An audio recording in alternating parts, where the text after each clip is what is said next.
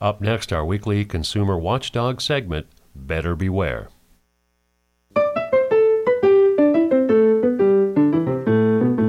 Welcome to Better Beware.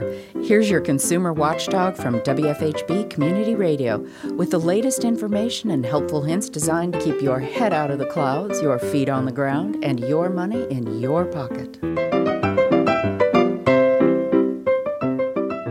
Each week, we report on consumer issues, especially the didos and pirouettes of the ripoff artists out there.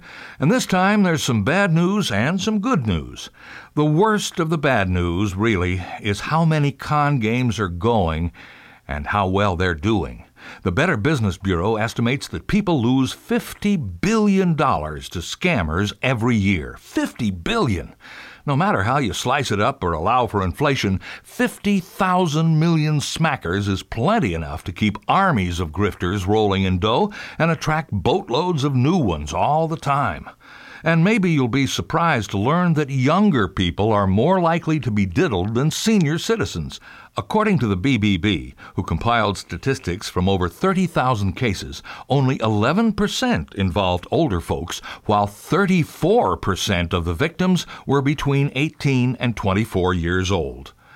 One of the hot scams at the moment is fake home contractors. These itinerant lowlifes are storm chasers, looking for victims, people whose property has been damaged. If you've had storm damage, beware of any contractor who knocks on your door or calls your phone, especially if you've never heard of them, double especially if they're from out of state, and triple especially if they want you to cough up some money before they do any work.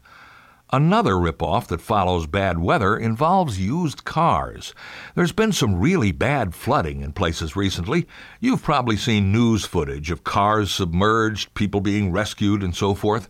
Flooded cars should get a special salvage title.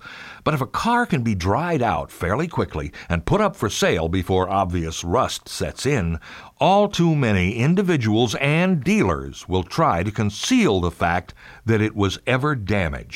Dampness in the trunk, fog in the headlights, and rust on the seat rails are hard to fix giveaways, but the best way to get a tip off is to check the vehicle's history on a website like Carfax.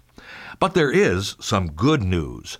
Police in India have just taken a bite out of the IRS scam, which cost Hoosiers alone more than 30,000 bucks last year, according to our Attorney General. In the city of Thane in western India, cops rounded up some 750 people and so far have over 70 under arrest for running a boiler room call center where the crooks called Americans, pretended to be federal tax agents, and threatened them with arrest if they didn't pay back taxes. The police say this gang was hauling in $150,000 a day but now, the good guys have seized computers, servers, and over 800 hard drives with links to other crooks in other countries, including some in America who were getting 30% of the swag. So there may be more busts to come. At least, we can hope so. I'm Richard Fish for WFHB News and Public Affairs. Better Beware comes to you from WFHB Bloomington, Indiana. Find all our episodes at WFHB.org. If you can help put the kibosh on a con, email beware at WFHB.org. Remember, swindlers never give a sucker an even break.